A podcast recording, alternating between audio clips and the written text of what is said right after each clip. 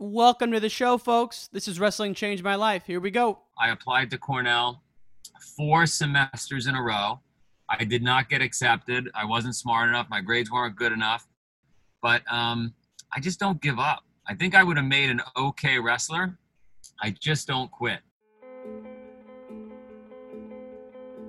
We can endure anything and adapt and pivot and change. Wrestling gave us that ability. I would say nothing in life has impacted me more than the things wrestling has taught me in terms of self-reflection, resilience. Toughness. Some guys have it, some guys don't. Adversity, 100%. How to pick myself up and be a man after I failed. And everything that has shaped my life and where I'm at today would not be there without the values and basically the lessons I've learned through the sport of wrestling. For me, wrestling saved my life because it allowed me to focus and channel my energy. We're fortunate if you wrestled, because if you wrestled, natural talent helps, but it's 5% of the ingredient. It pales in comparison to heart and technique and effort. It humbled me, taught me humility. Nothing can humble you more than wrestling. I think it's the learning to adapt, right? You learn how to adapt, you learn how to solve problems. You know, if I look back at my time I spent wrestling, if it gave me one thing more than anything else, it's mental toughness. Welcome back to the Wrestling Changed My Life podcast, ladies and gentlemen. Thank you so much for tuning in. My guest today is Joe De Sena, the CEO of Spartan. You may have seen him on the Joe Rogan podcast recently. He's all over the place. And he just launched a new nutrition line at Spartan, and that's why he's here today. Spartan is now sponsoring the podcast, and to celebrate, we're going to give away a nutrition kit. Text the word Spartan to 22454. That's Spartan to 22454. We will enter you in the raffle to win the tea, the energy capsules, and the hydration tablet. Everything you need to live a Spartan life, folks. Before we get to the show, let's give it up for our fan of the week, Ross Getmore out of Richmond, Virginia. Thank you for tuning in, Ross. We greatly appreciate it. And folks, that's it. Let's get to the interview with Joe De Sena. Joe De Sena, welcome to the Wrestling Changed My Life podcast, sir. Thanks for having me here. I'm in the middle of a wrestling practice for the kids, hopefully changing their life. Amen. You are the first person who has never wrestled to be on the show, but what you're doing for wrestling right now speaks volumes, and we're going to get to that.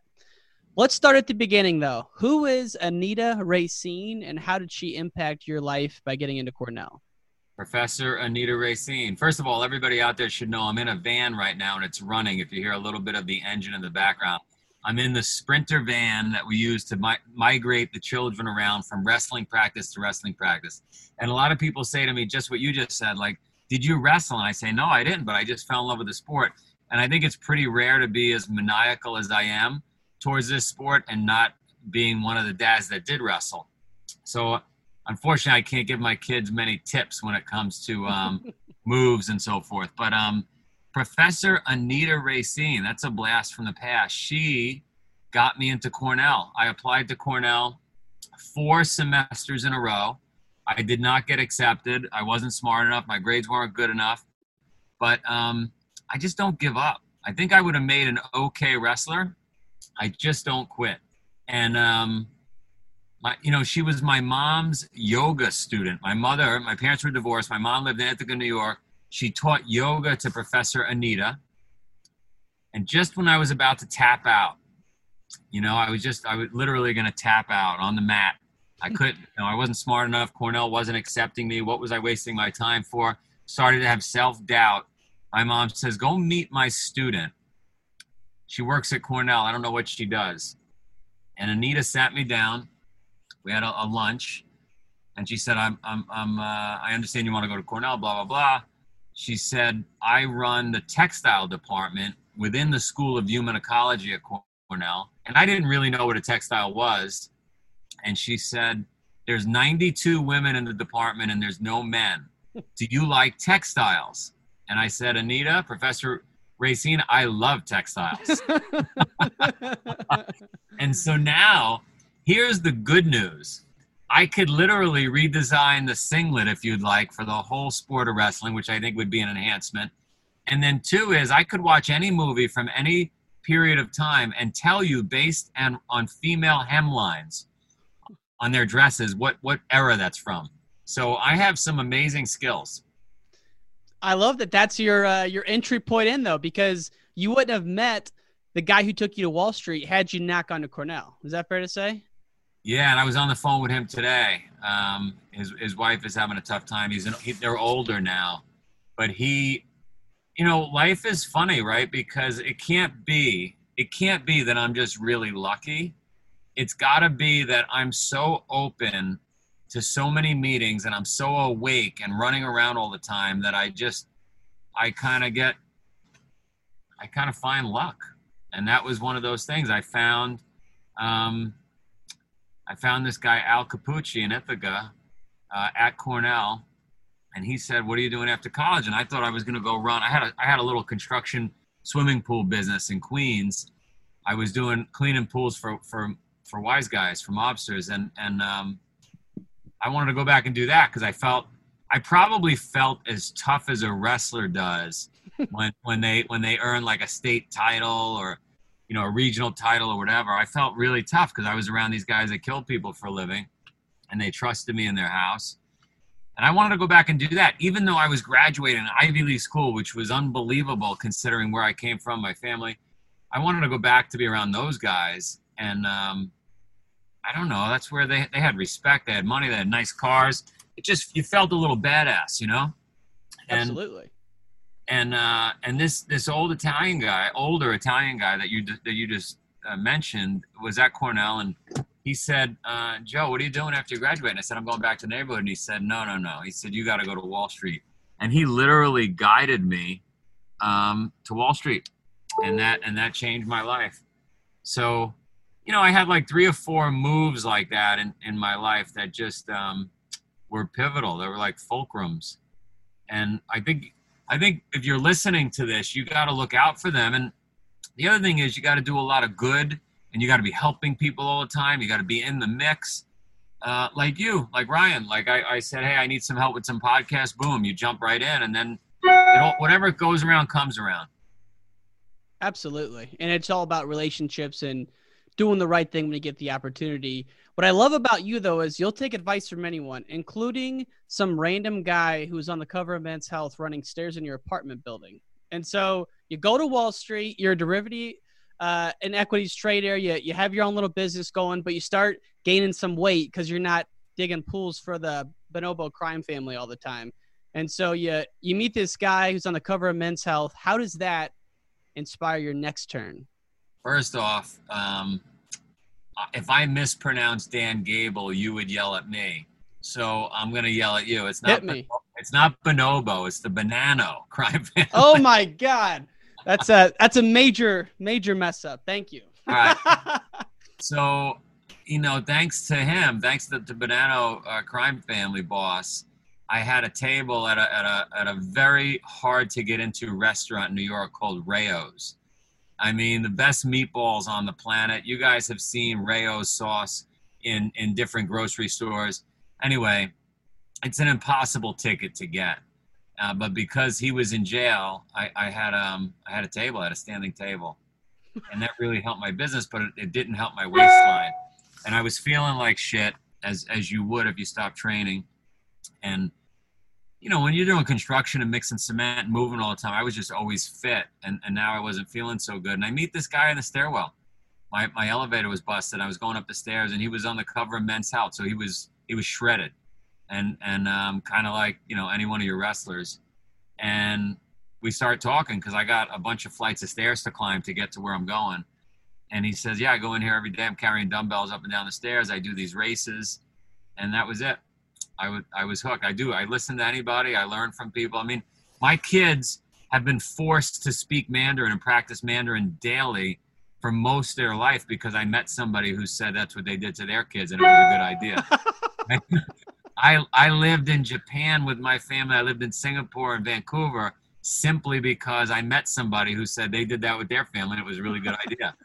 And go down the list. I mean, wrestling came from a dinner I had with some Wall Street guys who told me a story of a coach at Stanford University whose dad made them wrestle in the basement, him and his brother, blindfolded for a decade in the dark so that they could get better at kind of feeling their way. And the guy ends up with, in a tragic, crazy story where he almost gets killed. But because he trained in the dark and blindfolded, he fights his way out of it and avoids getting shot. I heard the story and my kids became wrestlers. So God. It's very dangerous for my wife if I meet somebody and they tell me something, because it literally, our life pivots based on people I meet. And not only that, so you meet this guy, you start working out again, but because you're Joe De Sena and absolutely maniacal about things, you start doing 24-hour races just to give some folks some of your street cred for these endurance races, because I think people forget. Tell them about the week you did 300-plus mile races and how that came about. What happened is, you know, everybody, for as long as I know, they want to break me because I just have a lot of energy, I guess. And so friends would email all the time back then, you know, back in the early mid 2000s. Hey Joe, you want to do this race? And you can't say no. It'd be like, hey, do you want to go roll around on the mat? Right. If you said no, like I can't say no. So yeah. Hey Joe, you want to go do this race? Yeah. You want to do this race? And I guess I committed myself. I didn't know it, to 3 events in a 7-day period, a few months out. And I only figured it out as it got closer when we needed to book airline tickets. And it turned out the first race was a 100-miler in Vermont through the mountains.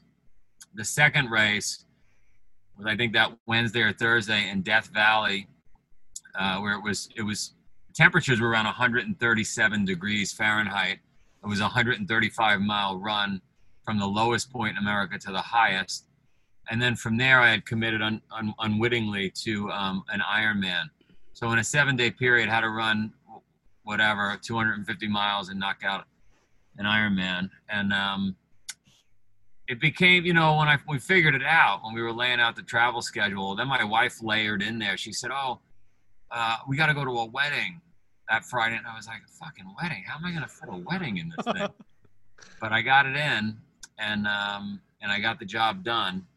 It was messy at the end. I'm not a drinker. I ended up drinking a 6-pack of beer on the final 20-some odd miles of that Ironman to get rid of the pain. I was in a lot of pain.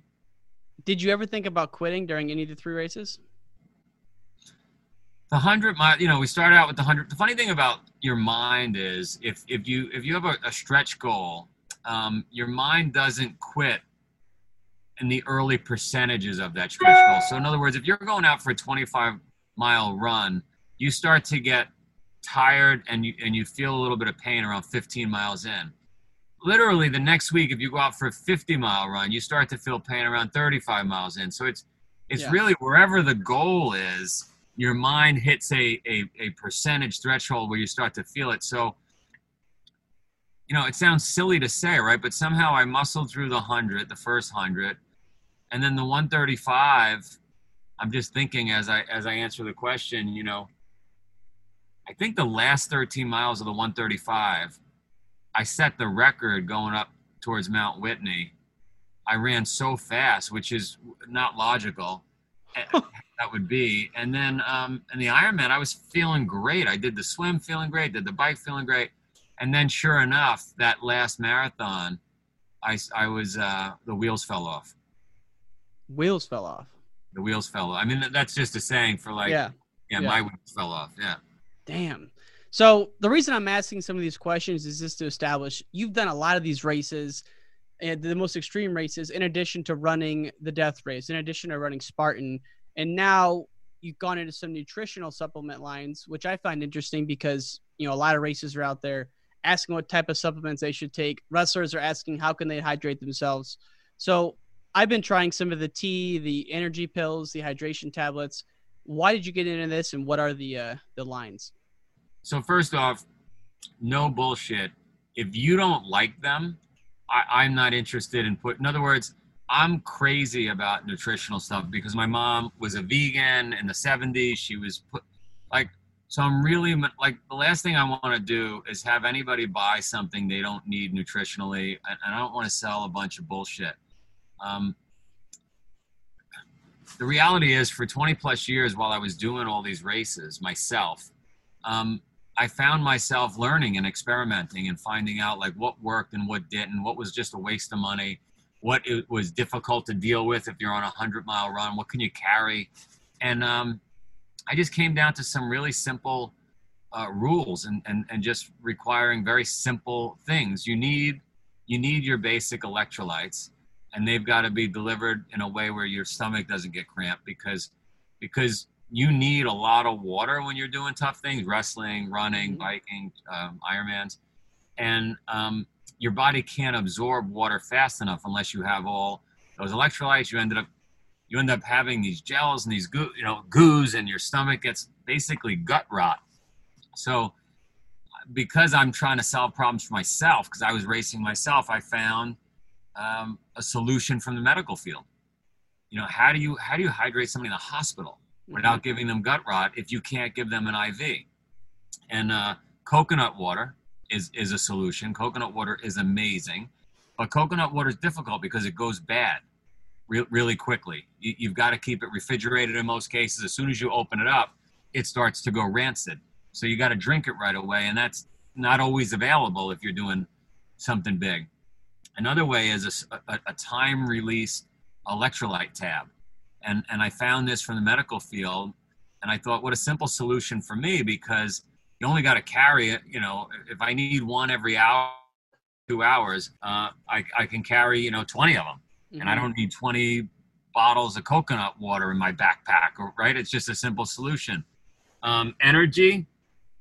Energy there, no matter who you are, I'm an energizer bunny, right? Even if you're Kyle Dake or Jordan Burroughs, at some point you hit a dip in energy levels. Your glycogen maybe is switching over to fat burning, and you need a little shot in the arm. And a lot of people, Kyle and Jordan wouldn't do this, but a lot of people go for these monster energy drinks or a sugary drink or whatever, and that's the worst thing you could do. So I said, we need a solution here. And we came up, same thing. I wanted it in pill form. I wanted it easy to carry, and I want it long lasting. So we came up with a pill that's, it's all natural. It's plant-based. It's only got 3 ingredients. And we basically take a green coffee plant with the bean and everything, and we grind it up into a fine dust. We take a Spartan plant, which I'll explain in a minute, and we ground it up into a fine dust. And then we take another piece of a plant and fine dust and put the 3 of them together in this little pill. And I'm not shitting you. I'll give I think you tried them. I love them. It's unfucking believable, to the point where I had people ringing my doorbell. How do I get more of those? Because you get intense focus.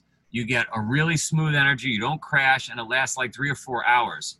So I said, that's going to be unbelievable, because I'll get the kids off these Rockstar energy drinks, all this bullshit, get moms and dads off the 700-calorie Starbucks. And my friends work for Starbucks. They'll probably hate me after this. But and then now let's go to where this all came from. Where did so I'm in Sparta, Greece. Every year we hold a race in Sparta, Greece.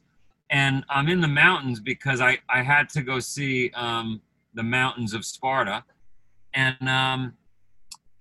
I see people picking this plant, and I'm like, what is that plant? I asked them, and they said, oh, that's Spartan tea. And I said, tell me about Spartan tea. And they said, oh, well, 2,500, 2,600 years ago, that was the warrior tea. It translates from ancient Greek. You're not even going to believe this. It's going to sound like bullshit. It translates from ancient Greek, Joe, into the English words, he is of iron. I was like, really? That was Socrates and Hippocrates teas also. It's very hard to boil because the plant is hardy and it doesn't want to release the good stuff. So you got to really boil it. It's a pain in the ass because it's not in tea bags, but it's an unbelievable recovery drink after you do something long distance or hard or grueling, because it's loaded with polyphenols, antioxidants. And I was like, I'll take the whole mountain, literally. I want the whole mountain. These bushels, everybody thought I was selling like marijuana or something. These bushels of Spartan tea leaves were showing up at our office, giant, like 20-pound bushels. So every year we take the whole harvest. It's got to be grown in the mountains for it to have all the qualities we're talking about. And so I said, you know what? Again, I've done all these races myself. You need energy, you need electrolytes for hydration, and you need a recovery drink. And why would you not want to drink the tea of Socrates, Hippocrates, and the ancient warrior? Like, it's just unfucking believable. So, you know, I sound like a late night salesman, but that's why I'm so crazy about this stuff. No, and it's cool because it comes literally in a bag. It's one ingredient. It's you get a pot of water, you boil it with these, you know, the plants in it, and you know, you let it simmer, and you know, 10 minutes later or so, you pour it right into your glass. So it's one ingredient. It's old school, and it's no caffeine, so you can drink it any time. And it's no caffeine. You can drink it any time, and loaded with antioxidants. Tastes good. One of the things I'm working on is a black honey from Sparta, because people might want to put a couple of droplets of honey in there. But again, the name of our company is Spartan, right? So how many things do I really want to sell? Right. And we'll have links to where you can purchase, and I'm going to make a couple of videos on how to make the tea. We'll chop these up and make them into videos as well. You got to remind me. I will send you video of like the old men on the mountain picking the tea and playing the little Greek instrument and boiling it with. And I got a couple of madmen, Marines up on the mountain drinking the tea in their shorts. I'll send you those videos. I'd love it. We'll post them in the show notes of this podcast. Last thing, Joe De Sena, and we'll let you go. If you are a parent of a wrestler and they're cutting some weight, what would you recommend for their post-weigh-in meal and drink?